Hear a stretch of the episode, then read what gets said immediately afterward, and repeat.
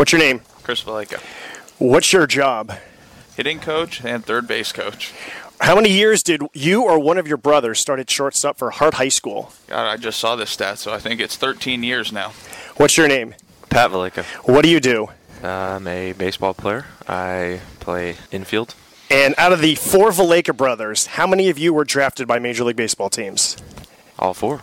Coming up on this edition of Life Around the Seams, we talked to Chris and Pat Valleca about baseball, about brotherhood, about family, about living your life to the fullest every day and pursuing your dreams, all the while knowing that your dad is thousands of miles away and you're unable to speak to him because he's been in a coma for over 3 years. This is Life Around the Seams.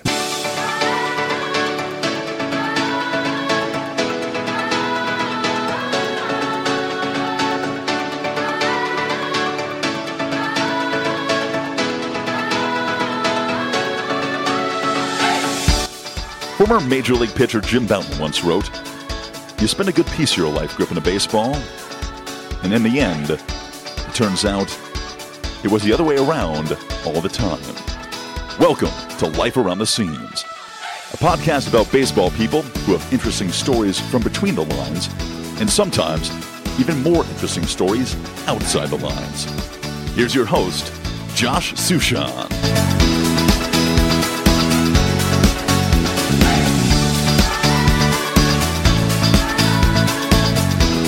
All right, guys, thanks so much for joining me here from the press box at Principal Park in Des Moines, Iowa. Thank you. Thanks for having us. Yeah, thanks for having us. All right, so I'm going to start with the introductions for our audience. The oldest of the four Valleca brothers is Chris, born in 1985, went to UC Santa Barbara, was drafted third round by the Reds in 2006, played 10 years of professional baseball, including 99 games over 4 years in the majors. The next oldest is Matt. He was born in 1988. He also attended UC Santa Barbara. He was drafted in the 34th round in 2010 by the Cardinals. The one sister in the family is Brianna. She's the middle one, right? Correct. And, of course, she works in sports as an operations assistant for Fox Sports. The second youngest is Pat. He's here with us, born in 1992, attended UCLA, was the starting shortstop on the team that won the College World Series in 2013. Pat was drafted by the Rockies in the ninth round in 2013. This is his sixth year of professional baseball. And the youngest is Nick. He was born in 1995. He went to college at UCLA as well and was drafted last year in the 24th round by the Pirates. All right, guys, I usually like to start by talking to people about their parents because that's where the foundation begins. So, Chris, you're the oldest. Tell us your mom and dad's name. What do they do for a living? Jeff and Ilona Valleca. My mom is an elementary school computer teacher, and my dad is in real estate, property management for a company in Santa Monica. Pat, what are their passions, their interests? Watching us play baseball. I think they get the most joy out of going to games and just supporting us, and you know they love just to be around their kids and support them and watch them grow.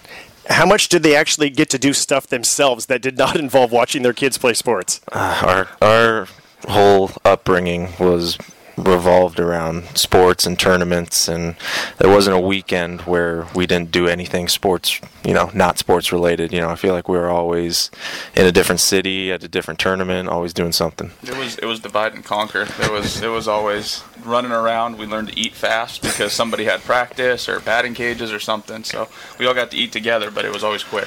What type of athlete was your dad? He played basketball in high school. Basketball and football, and then did college basketball at Elmhurst. Never baseball, coached us in all sports, but, it just happened to work out that this became our passion. What was it about baseball that made it your passion for the family? I think it was, growing up, we played all sports. We didn't really specialize too early. We would football, soccer, basketball, I was pretty terrible at basketball, so then that weeded that one out. And then, some of the other ones played football through high school. And then once, having a little success in baseball, kind of put me down that path. And I think, the more success I had, the further I went, it kind of just springboarded the younger generations into it. So, Pat, if, say, Chris was best at basketball, would you have probably followed his lead into basketball, or was baseball going to be your sport? Yeah, basketball got thrown out pretty early from what I heard. You know, we always had a hoop, but we loved shooting on it, but we were terrible. It was just something to do. But yeah, like he said, I played baseball and soccer and football growing up, and I loved playing multiple sports, and I think it just makes you a better athlete. Chris, tell us about sibling rivalries. Was it like the two oldest versus the two youngest? Did the middle get together, or how did it kind of break down? Sure. You know, we wouldn't say we really had sibling rivalries, but it was definitely the older ones. I don't want to say picking on the younger ones, but we definitely, you know, made them our tackling dummies, or they were the hitters and we were working on pitching inside or stuff like that. So they took the brunt of our fury, but we never really had, you know, any like sibling wars per se. Yeah, definitely. I feel like that made us a little tougher because, you know, we always had to go against these guys who are older and bigger. So I learned how to take a hit from a young age. So when I started playing football, it was nothing new. Pat, tell us about your sister. What sports was she into, and what was it like for her having four brothers, two older and two younger, who were playing these sports? She played soccer growing up and into high school.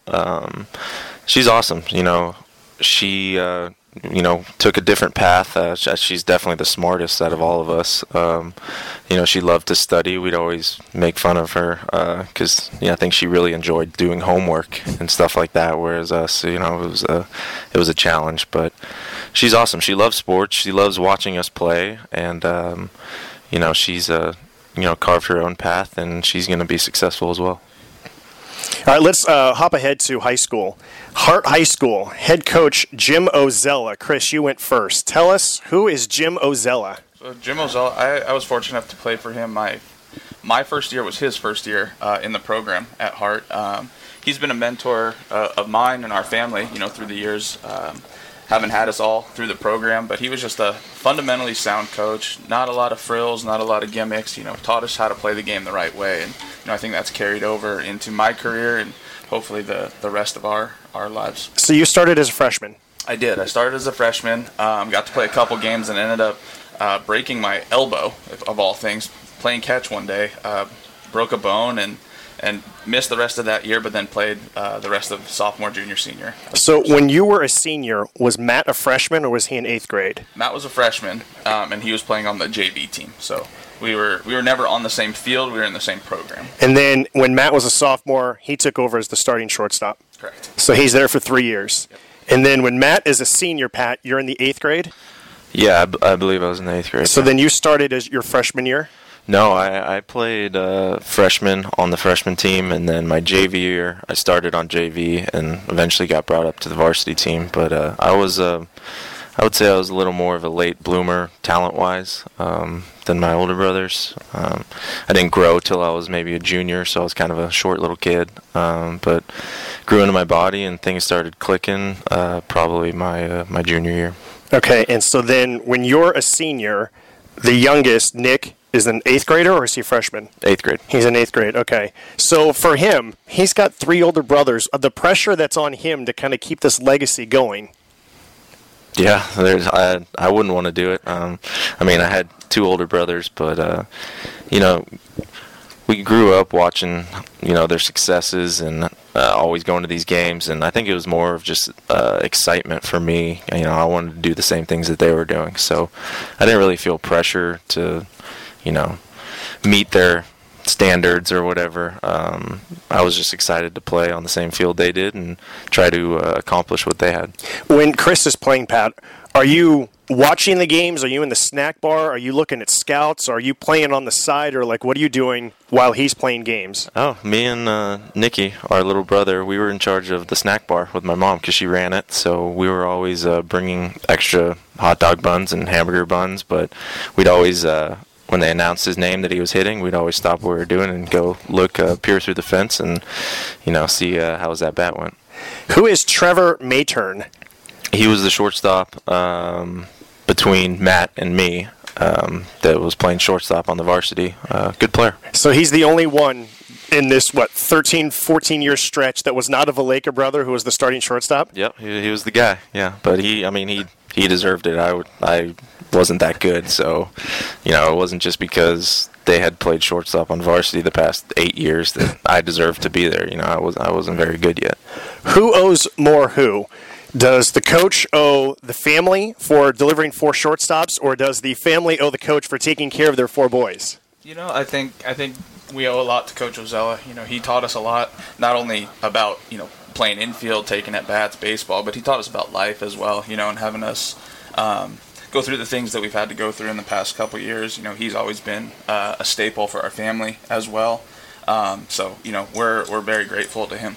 There was a story about the Valleca brothers in Sports Illustrated, and your mom said that when she dies, she wants her ashes scattered at shortstop on the Hart High School baseball field. Do you think this is serious, or do you think that's just a great line for an article in Sports Illustrated? You know, I think it's a great line, but, you know, there's probably is some truth to that. You know, the amount of hours we've spent at that ballpark, you know, between the 4 boys, being out there, you know, just the alumni games, the actual playing, you know, just being around. My parents would go to games once we were all done, just because, you know, they're so used to it. It's part of their routine. They'd go to Hart High School and watch games at 2 o'clock over there. So, you know, I think there's some truth to that, but she's also pretty wordy herself. She got a little crazy in her. So all 4 of you were drafted out of college, but none of you were drafted out of high school. No, none of us. We, you know, I think we were still developing coming out of high school. You know, I don't want to say we were late blooming physically, but we were on the frailer side, I think. You know, physical, but not, hadn't grown into our bodies yet. And, you know, it was probably better for the best for us to go to college, develop as humans as well as baseball players. All right, Chris, so you're the first one to go off to college. 2004, 5, and 6, you're at UC Santa Barbara. What are some of your biggest memories, highlights from 3 years as a Gaucho? You know, I loved playing at Santa Barbara. You know, the proximity off the field, proximity to the ocean, being able to be in such a beautiful place, great academic school. You know, the baseball at the time, we were still developing. You know, we hadn't made that identity that maybe we have now. But I got to play with a lot of great players there that never got an opportunity to play professional baseball and learn from them. Coach Bronsema, who was the coach there prior to Coach Chekets, taught me a ton about playing shortstop. He was a college shortstop, so I really got to take a lot from him. As far as stories, you know, playing in the conference with Troy Tulowitzki, Longoria, you know, at the time, Justin Turner, all these guys, you know, Jared Weaver, all these guys playing there, you know. I might have been at a smaller school, but it was definitely competitive. So you didn't do this as a Gaucho, but during one of the summers, you're on the team that won the gold medal for Team USA at the 2004 World University Championships in Taiwan. What was that experience like representing your country? It was great. It was probably one of my favorite, you know, other than getting to the big leagues, you know, it's probably one of my favorite baseball memories. You know, the team I was on is, you know, almost a Major League All-Star team with some of the players that we had there. But having the opportunity to represent your country, go to games like that was incredible, especially at a young age. You know, I wish I would have taken it in more, you know, then, but I didn't know any better. But looking back, you know, now it's an incredible experience. Pat, how often would you go up to Santa Barbara to watch your brother, or how much busy were you playing your own games? No, it was every Saturday and Sunday. We would make the trek up to Santa Barbara in the morning, and most of the time it was a grind. You know, that's a 2.5-hour drive every day. So, you know, I was in, I don't know, 7th, 8th grade, so I wanted to hang out with my friends, not really go to a college baseball game. But, you know, once I was there, I enjoyed it. I enjoyed watching the game, the college atmosphere. You know, it gave me something to strive for. And, you know, there were certain points where I was like, oh, I wonder if I'll ever be good enough to, you know, play at this level. And, you know, it was crazy that I eventually did. So for Chris, you get drafted by the Reds, 3rd round, 2006. Describe where you are, how you found out, and how the Vallecas celebrate. They were actually, they all had come up to my apartment. We were watching, I don't think it was actually televised at the time. We had it attached to the computer onto the TV. We're going through that, and like you said, I was drafted by Cincinnati, a team that I had never spoke to prior to the draft. Went to draft workouts with a couple other organizations that were kind of in the ballpark that I had an idea where I might be selected. And then sure enough, hear my name on the ticker, get called, going to Cincinnati. And I'm like, man, who the hell is this scout? I don't know this guy. And, you know, now Rex is still a family friend to ours, you know, still stay in touch with him. But yeah, you know, was there with all my friends, my family. You know, as soon as my name was called, everybody celebrated, and it was a great evening. Pat, how confident are you in your abilities? You started to touch on this, that one day you can do what your older brother has just done. Yeah, I mean, growing up, I was pretty athletic, but, you know, like he was mentioning early, you know, none of us got drafted out of high school. I had a lot of things to learn baseball-wise, so college was the best route, and I think it really shaped who I've become as a baseball player. So, yeah, I vividly remember being at a game at Cal State Fullerton, watching, it was either Chris or Matt play them, and Fullerton at the time was, you know, the top, one of the top colleges in the country, and I had started getting letters from them, and I remember talking to my mom. I was like, man, you think I can really do this? You think I can play college baseball and like maybe even play at Fullerton? So you know, it was kind of a cool moment that I remember, you know, kind of having that doubt, but then, you know, I just kept getting better and improving, and went to college and got drafted. All right, let's skip ahead to August 24th, 2010. What happened that day, Chris? That was my debut in San Francisco. I had no idea I was getting called up. I was on the 40-man roster, and we were actually busing home from Indianapolis, I think. I'm in Louisville at the time, and we're watching the game on the bus, and we see Jim Edmonds go down. And not being an outfielder, you know, was like, oh, I wonder which one of my buddies, you know, might get called up. So back in my apartment later that evening, actually like 3 in the morning that evening, kind of just unpacking my things, getting ready for bed.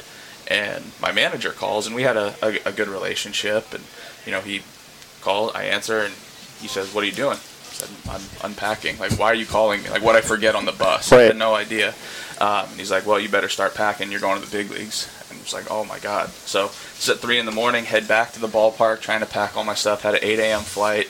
You know, no sleep, trying to sleep on the flight out to San Francisco. And, you know, of all places, it just happened to be, you know, a godsend that my family could march up the coast, pick up my sister at Cal Poly, San Luis Obispo, and make their way to San Francisco to see my debut. Pat, what do you remember about that drive? Long, but exciting.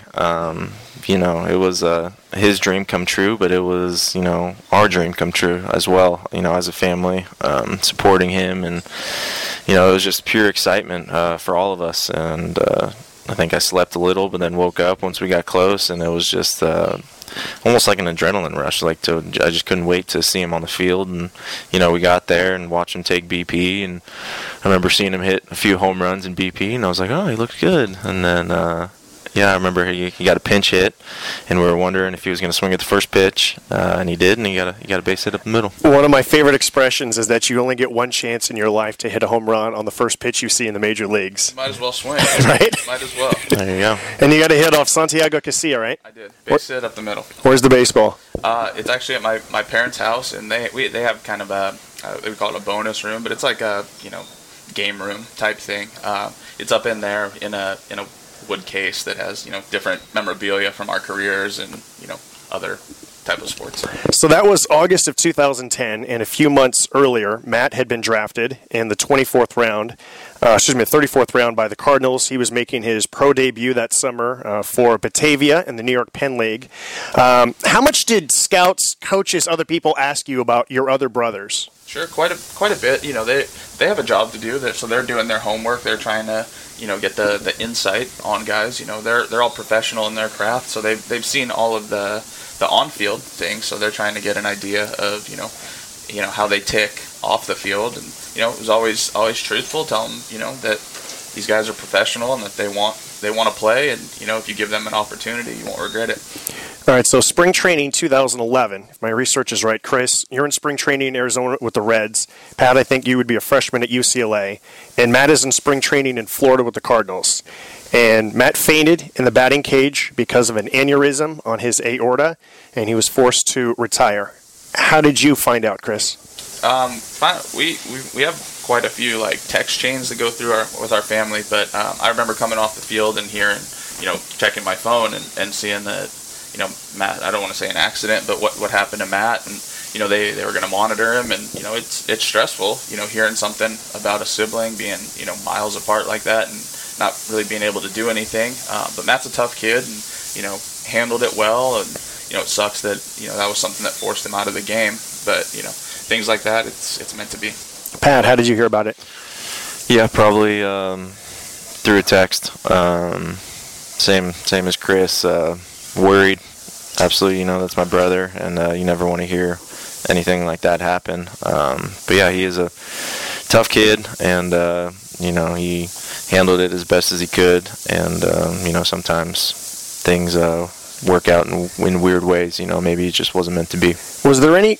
What were the conversations, if any, about whether or not he could continue to play or whether or not this is going to force him to retire? You know, I think with an issue like that, you know, you can't really push it too much, you know. But I think the Cardinals, they were really supportive of him. You know, were willing to give him a chance, but knew the consequences with that. And I think Matt, being the person that he is, you know, I think he thought that it was probably time for him to walk away as well and start his life. You know, as hard as that decision is, you know, I think he made the right one for himself and his family. 2013, it's now Pat's junior year at UCLA. I was trying to figure out where you guys were in the playoffs during the draft. Do you remember which round of the playoffs you were during the draft? Yeah, we were super regionals at Cal State Fullerton. It was either the first game or the second game. Okay. The regional. Going into that playoffs, what was your level of confidence in your team's ability to get to the College World Series in Omaha? It was high. You know, we had a tough regional, but we came through, and you could tell we were starting to get a little hot. And Fullerton at the time had one of the two best starting pitchers that year. And but we had great pitching, we had great defense, and we always kind of found a way to scratch a few runs and win. And you know, that was kind of our identity. You know, we weren't putting up 10 runs a game, but we were, you know, pitching really good, playing really good defense. Games were always tight, but we felt like we always had an edge in those games. Like, you know, we were playing those games all year, those tight games. So you know, we took the first two games against Fullerton, and I don't think many people thought we were going to win. Was it a distraction knowing that, okay, the draft is coming up, who's going to select me, how's that going to impact my performance, is how I do today going to impact what happens tomorrow with the draft? Not really. I mean, there was a little bit of, you know, butterflies. You know, you always wonder, you know, where you're going to go. Are you going to go in this round? Are you going to go in that round? But I remember... I hadn't gotten drafted by the time I got to the field. I think it had just started the, you know, earlier rounds. But we had just taken BP, and I was coming off the field, and one of our team managers came up to me and said, "Hey, you just got drafted by the Rockies." And I was like, "Oh, sweet. That's awesome." Like, oh. But I remember thinking, like, excitement for a few minutes, and then it was like, "Oh, we got a game to play. You know, I'll figure out the rest after the game." What's your reaction when you hear, okay, another one has gotten drafted now, this is number 3? You know, I'm excited. You know, all the work that you see them put in, you know, through high school and college, you know, seeing it pay off. But also, you know, a little bit of humility that, you know, now them getting into the game, that it's like, you know, you're getting older, but for them it's like, all right, let's do it. You've seen some of the adversity that goes through with this, you know. Not that you want to protect your siblings from it, but, you know, it's not, you know, as easy as everybody makes it out to be. Yeah, at times your family made it look easy. It's definitely not. So Chris, Pat, sorry. I knew at least once I was going to call the wrong name. You get to Omaha. You beat LSU 2-1. You beat North Carolina State 2-1. You beat North Carolina 4-1 to reach the championship round. The championship round is the best of three. In game one, you get 2 hits, an RBI, 3-1 victory over Mississippi State. Before what turned out to be the championship game, was there any conversations, anything that you thought, anything that somebody said that kind of sticks in your mind about what you and your teammates had an opportunity to do? We were just we were on a high, really. You know, I think we came in as, you know, underdogs. You know, people knew that we had a good pitching staff, but you know, the knock against us was, you know, we couldn't hit as a team, and we knew we could hit. And but I think what we were really good at was, you know, executing. You know, we'd get a guy on, we bunted him over 100% of the time, you know, and it was, we always had a guy on second, and so there was a lot of opportunities for us to, you know, all we needed was a base hit, and we scored a run. So that's what we did, and we just kept going. Our pitching staff did awesome. They kept us in every game. Every game was tight, except for the last one that we eventually won, which was kind of anticlimactic because I think we scored 10 runs that game, and it was 10-2 or something in the seventh. And we had a great bullpen, and I was like, man, this game is way over. So it was almost celebrating during the game because we were so confident in our pitching staff to close it down. Chris, where are you during June of 2013? How much were you able to watch? I was in the big leagues with the Marlins at the time, and as much as I could, I was watching. I remember actually watching that game. I don't remember if I was in a hotel or whatnot, but I remember watching the game, and as soon as the last out was made, I know we couldn't get in contact with him because he's on the field, but celebrating with our family, through phone calls and texts and stuff like that, knowing how proud of him we are. Who was all able to make it to Omaha, Pat? My current wife, my wife was there. My mom and I believe my sister flew out. So they were there. But then the day we won, we got to celebrate that night. But then we had a flight at 8 a.m. the next day to come home, which was nice to celebrate with all of our families that were still back in LA. So we got back home real fast, and it was fun celebrating. We got to go to the Jay Leno show, did some stuff like that, and it was amazing. We went to Dodger Stadium. Was on the field before the game, so it was sweet.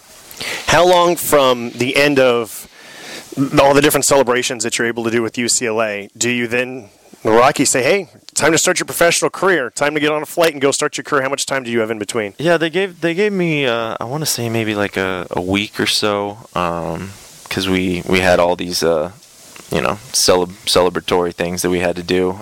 So I think it was a week. But then they when they flew me out, they actually had to fly my dad out as well because I wasn't, something to do with my physical, my contract, I wasn't old enough to sign it, so they had to fly him out as well. So he came with me up to Tri-Cities, to sign it for a day, and then that's where my career started. Explain the transition from college to pro, especially after the high of the peak of college baseball, and now, okay, the grind begins. Yeah, it's a different animal. I came in a little later. I think their season had started maybe a week prior to me getting there. So they kind of all knew each other already, and I was the new guy coming in, but I think they kind of knew about what I was doing. I was at the College World Series, so it was cool. But it was the start of something special with a bunch of guys. There's a lot of friends that I'm still close with from that first team, and we're all at the lowest level trying to figure out this game. And it's fun, the camaraderie that you form with these guys. A lot of adversity, but there's you got 25 other guys doing it with you, so you're not alone. So 2014 was Pat's first year as a professional. What was 2014 season for you like, Chris? Where are you at in this stage of your career as you reflect on it? Towards the end of my career, 2014 was my last year in the big leagues. Got an opportunity to get up with Chicago right after the trade deadline, and it was great. It was a great baseball experience, getting the chance to walk out on Wrigley Field, a field that my family grew up, immortalizing, having my dad's side of the family grow up in the Chicago area, and go to games and hearing the stories, us growing up, watching WGM at 8 a.m, watching 9 a.m, watching the Cubs games on TV. So it was really special, but knowing, I was towards the backside of my career with the way my body felt, and, I was making the most of it, and, I'm glad it all worked out. What are some of the other little snapshots from your career in the major leagues that stand out most to you?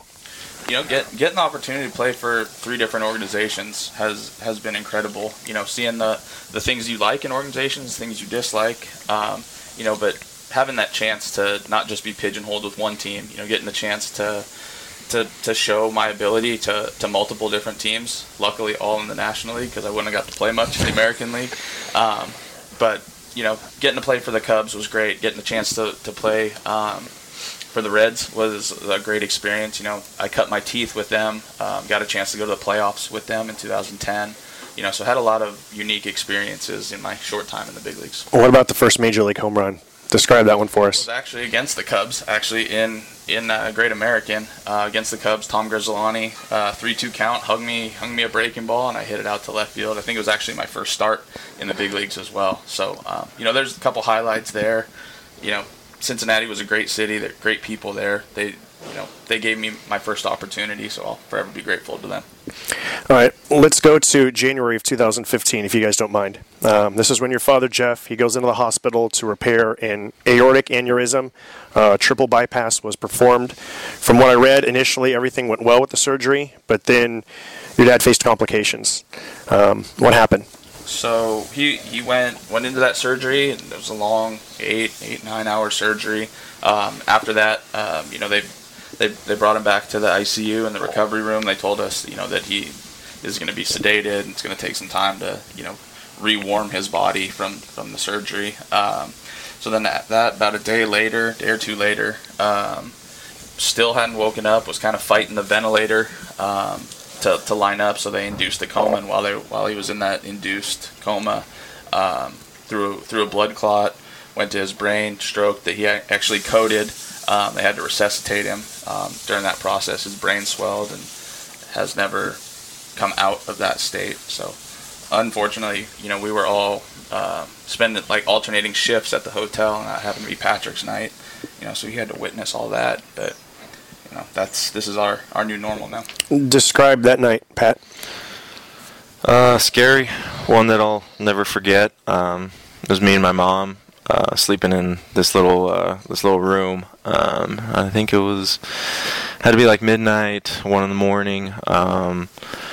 And we just got woken up by this siren and a speaker on a voice on a speaker saying code blue and then the room number, and it happened to be my dad's room number. So we got up really fast, ran to the room, which wasn't too far, but they already had like 10 people in the room working on him. So, you know, they stopped us before we could kind of get close, you know, kind of sat us down and said everything was going to be all right. They're taking care of him.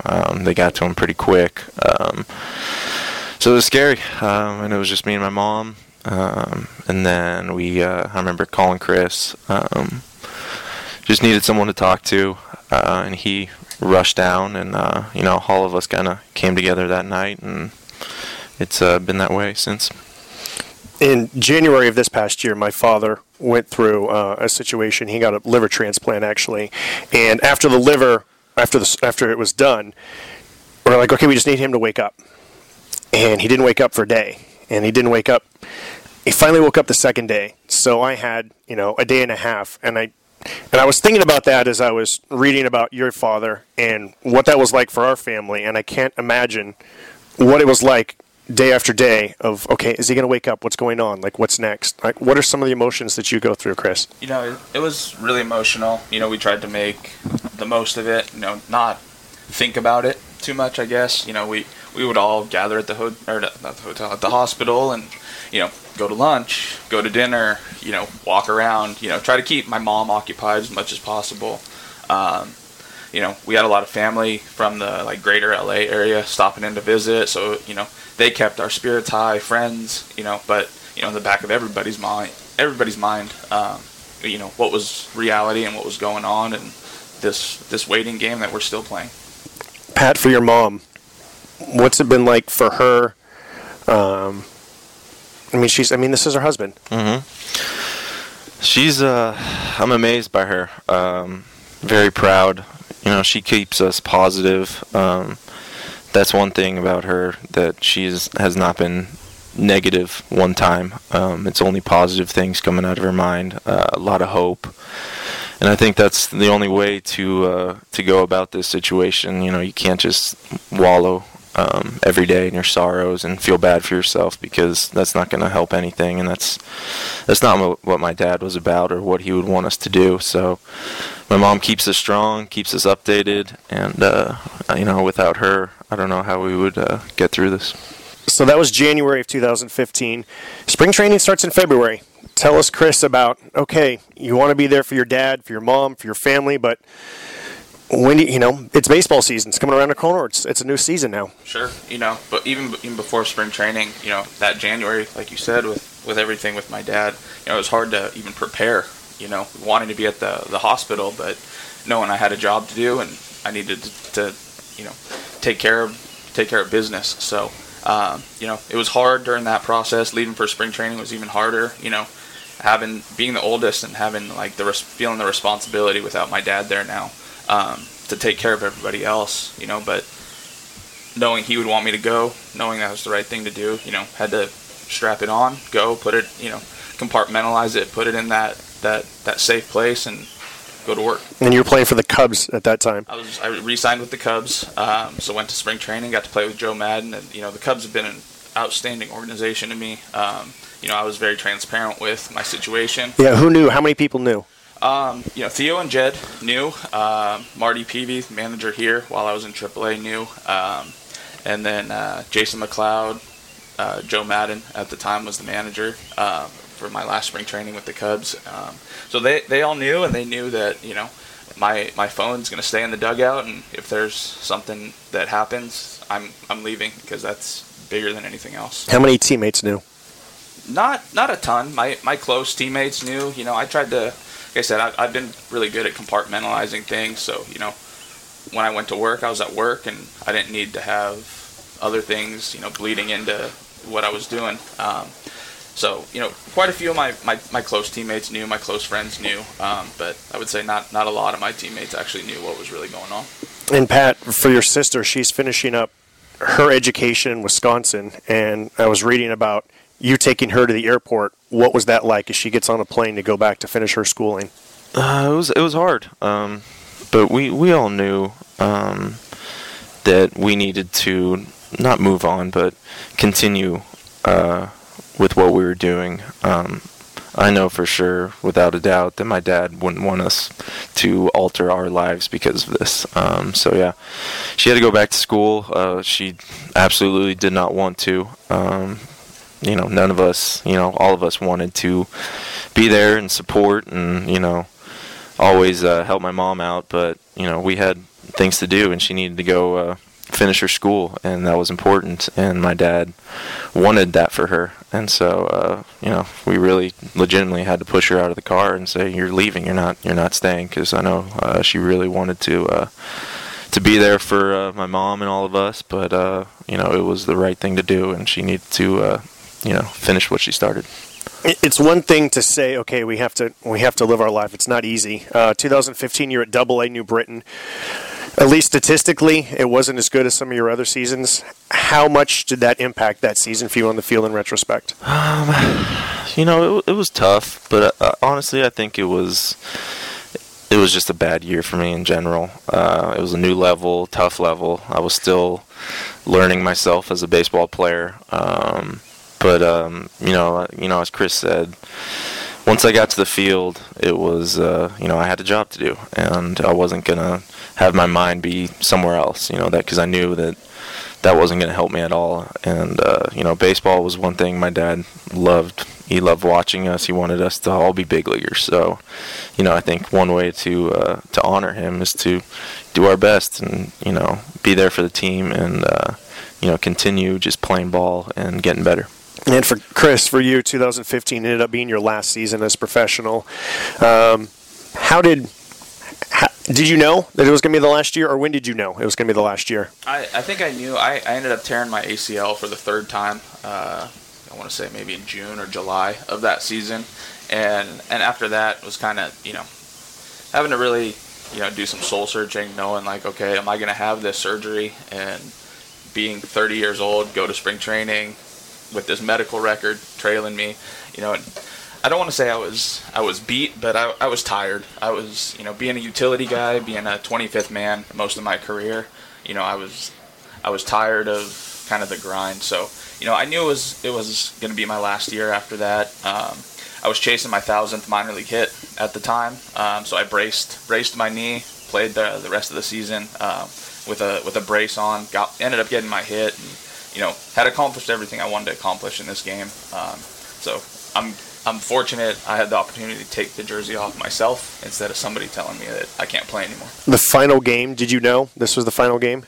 I did, you know, and I got a hit my first professional at bat, and I got a hit my last professional at bat. So, you know, I was good with that, and, you know, it was hard taking the uniform off my last time, but, you know, I'm back in it now. Right. You know. Yeah, exactly. Yeah, you're back in it now. So explain the transition, because you went back to UC Santa Barbara to finish education and to start working with the Gauchos. Yep. Yeah. So went after that 15th season. Had been in contact even during the season. You know, talking to the Cubs about, you know, potentially coaching. You know, not really sure what my next chapter was going to be, but. Knew I had my schooling paid for by the Reds, you know, with my draft, all that stuff, and owed it to my mom to go back to school and finish my degree. So knew I wanted to go back home, take a little break, take some time away. I thought coaching at Santa Barbara as a volunteer there would kind of ease my transition away from the game. And we had a great run there, but the college game just wasn't for me at the time.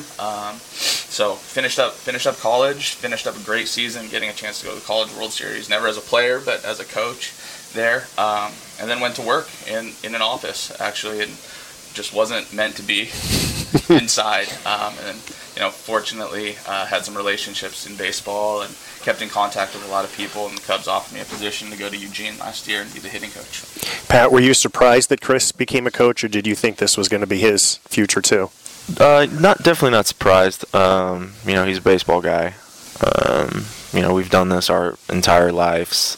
He's got a lot of built-up knowledge, you know, from all the experiences and games he's played. So, you know, I think he has a lot to give, and I think the Cubs are seeing that. And so, no, I'm not surprised at all. And you know, I've heard a ton of great things about you know, how he goes about his business and how he helps his players. 2016 is when you made your AAA debut. That's when I met you, when you joined the Isotopes. I re-listened to the interview that I did a few days after you joined us, and I cringe now because I asked some question about your dad. At what point did you just, okay, people don't know, I'm not going to tell them, and this is going on, but and it's okay? You know what I mean? Because I felt bad in retrospect when I asked the question. Yeah, no, you shouldn't feel bad. I feel I'm a very private person. I keep a lot of things to myself, and you know, it was just something that was tough for me to share, to be honest, too. So you know, not a lot of people knew. My close friends, close teammates knew, but it wasn't something that I would go out of my way to tell people, just because I didn't want the constant questions and for me to talk about it. So that's kind of the route that I went. So yeah, you shouldn't feel bad at all. I mean, a lot of people didn't know until, you know, the story came out, and but I think it was a blessing in disguise. I wasn't sure at first how I was going to handle, you know, it being out there, but it turned out to be really good, because I've had a lot of people come up to me and share their stories about things that have happened to them, and I think it's helped them. So. Chris told us how he found out that he was going to the major leagues for the first time. You tell us how you found out for the first time. Yeah, it was the last game in El Paso. I had struggled that month in AAA. Wasn't on the 40-man. Didn't really have expectations. You know, I thought I had a good year in AA, and to be honest, I thought my season was over. And you know, the last game we were packing up, and G Hill was calling a bunch of guys in one at a time, and I figured it was to get called up. And I hadn't heard my name yet, and I wasn't surprised. And then the very last person was me. He called me in. And he told me that I had missed a few signs and that I'm going to have to pay some fines, but I'm going to have to mail it to him because I'll be in Denver. And I was shocked, didn't believe him, thought he was joking. It was crazy. So much joy, you know. I was immediate butterflies, excitement, and then there was a bomb threat. And that's what I remember most about that. There was a bomb threat. So everyone had to pack their stuff up really fast, and I didn't really get a chance to say bye to much people because they had already left. I was one of the last people, and I don't even think I showered. I mean, we had to get our stuff and leave. So, Chris, compare hearing the news that your younger brother is going to the major leagues, what's that like? I mean, it was incredible. You know, I know the feelings that I had when I got my opportunity. You know, for him to get his opportunity, you know, I could imagine what he was going through. You know, bummer that he didn't get to enjoy it as much because there was a bomb threat. But you know, I was super fired up. I was actually working for this company at the time, and as soon as I heard that he got called up, I booked a flight so I could be there for his debut. I have to do at least one gratuitous Isotopes thing here. Even though you didn't think that you had a great month with the Isotopes, you hit for the cycle one day, and earlier that season, Tom Murphy had hit for the cycle, and our PR guy arranged to have one of those tandem bicycles, and so Tom was on front, and Pat was on back. Explain riding a tandem bicycle around Isotopes Park. That was fun. I wanted to be in the front. I didn't want to be behind him, but Murphy's a big dude, so he pretty much just pushed me aside and said, "No, you're sitting behind me." I was like, "Okay," but yeah. That was a lot of fun. I've never ridden a tandem bicycle like that before. It's a lot harder than you think. You got to be in rhythm with the guy in front. But it was fun just taking around the ball field, and it was something I won't forget. That's a photo that I saw that hopefully never gets out. Oh, it's out. Trust me, it's everywhere around Isotopes Park. Any excuse to use that photo, we're going to use it. Yeah, I don't think you can look very tough on a tandem bicycle. Let's skip ahead to September of 2017. Chris, tell us about your sister's wedding. Yeah, you know, emotional day, you know, exciting day for her. You know, with everything with our dad not getting to see his only daughter walk down the aisle, it's tough for all of us. But being able to all be there for her and give her that. Hopefully she had a special day. I know she had a special day. You know, but it was difficult for all of us seeing, you know, the hurt and the pain in her eyes. And Pat, for you, you're there for the rehearsal dinner. You missed the wedding. Good reason. You have a game in the major leagues. Mm-hmm. And then I'm pretty sure the Rockies clinched the wild card berth the next day, or maybe the day after that. Explain that emotional roller coaster of those 72 hours. Yeah. So we had you know, we were close to clinching. And, you know, her special day was coming up, and I knew we had an off day the day of her rehearsal, so I knew at least I would make it to that. You know, I wanted to be there for her and, you know, for the family. So I had booked a flight for that day, and I also booked a flight for, you know, the day of the wedding, just in case we had clinched before that. I had talked to Bud and Jeff about it, about the possibility, but we didn't clinch yet, so I flew back home on the off day, got to spend the whole day with her, and it was awesome. We had a beach house, so we spent all day just hanging out at the beach that we grew up going to as a family, which was really nice. We had a lot of memories there, so got to do that. It was really hard leaving, but she understood. You know, we had worked really hard that year. We hadn't been to the playoffs in a long time, so we actually we clinched the night of her wedding.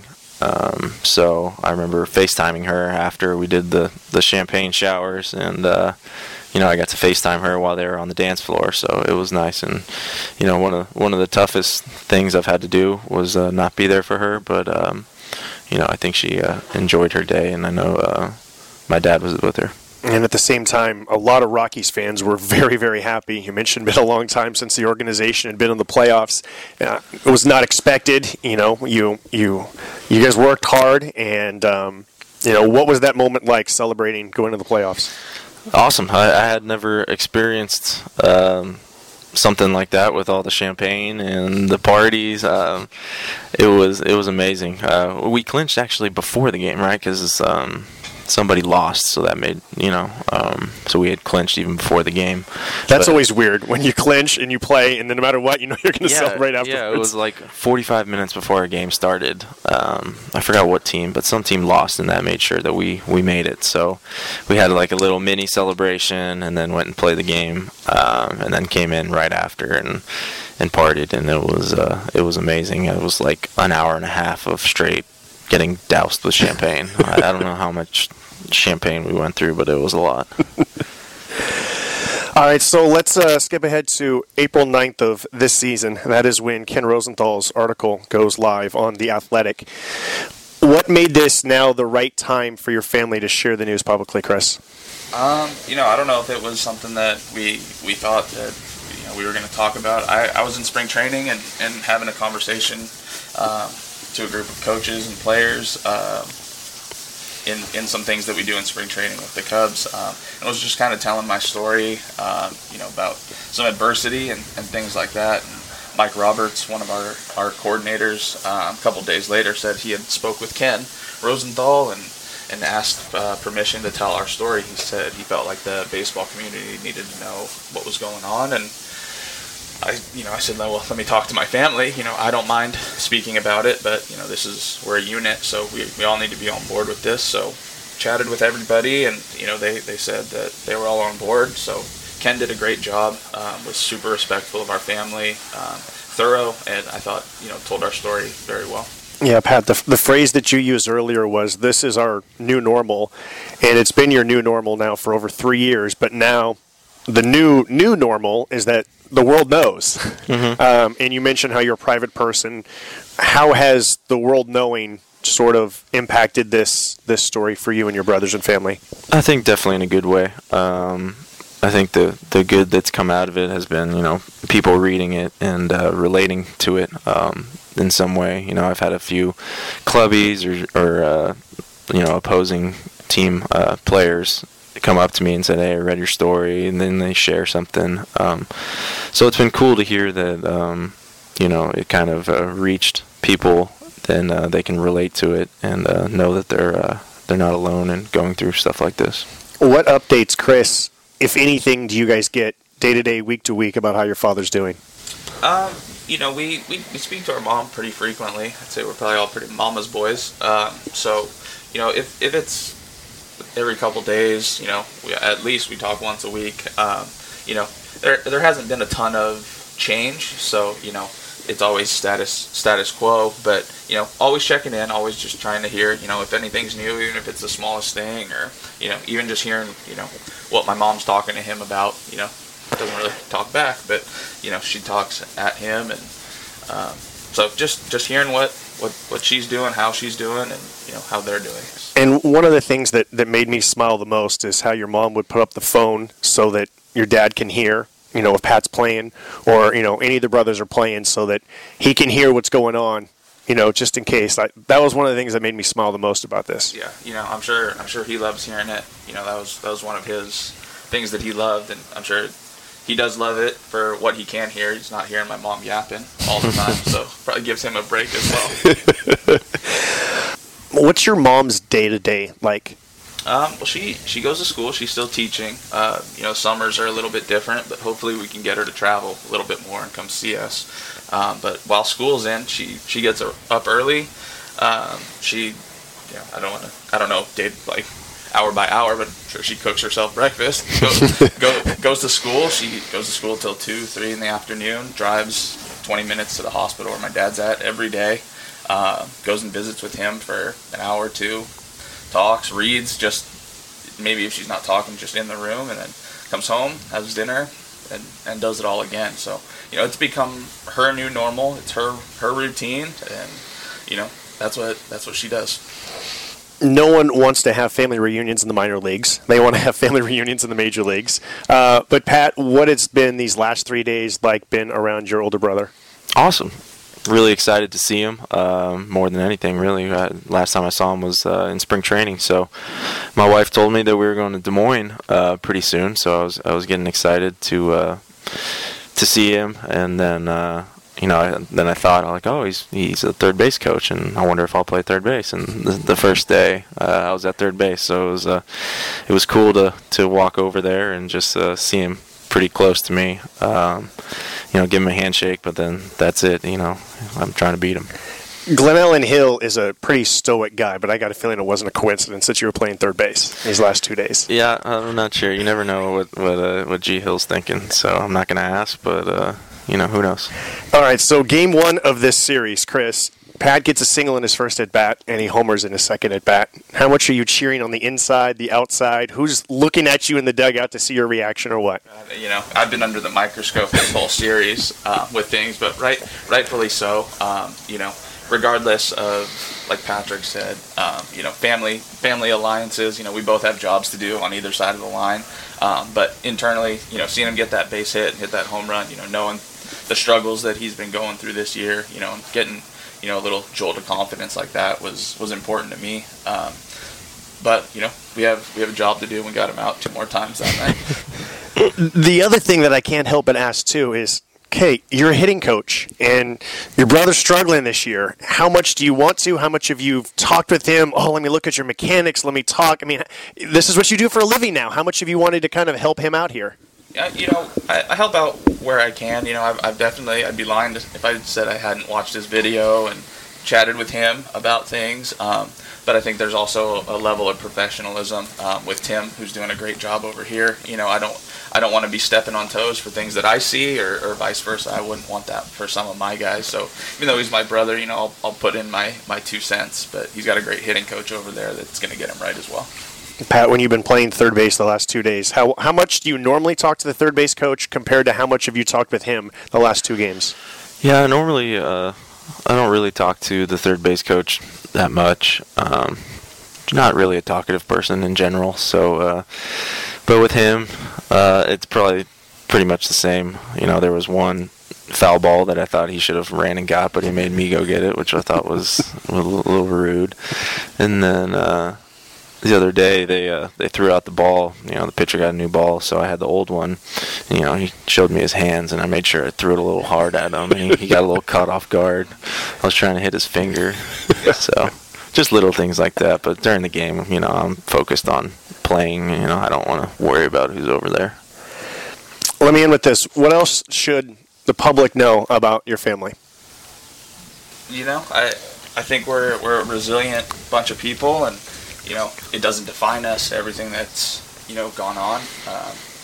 Life marches on. We're strong, and, you know, like, hopefully all of these things are lessons. And like Patrick said, you know, with this story being out there, hopefully it can help other people be open about their stories, and, you know, maybe it gives them a little bit of freedom in their lives. Yeah. Love my family. Super close. I can tell them anything. You know, we lean on each other a lot. And I don't know how we would get through this situation without each other. So, you know, I think it's actually brought us closer together and made us stronger. And that's one thing that my dad loved. He loved family and loved that we were strong in a unit. So. All right, guys, that's a good place to end it on. Thank you so much for joining me. I really appreciate it. And I just think the best of your family. Well, thank you. We appreciate it as well. Yeah, thanks for having us. This is Life Around the Seams.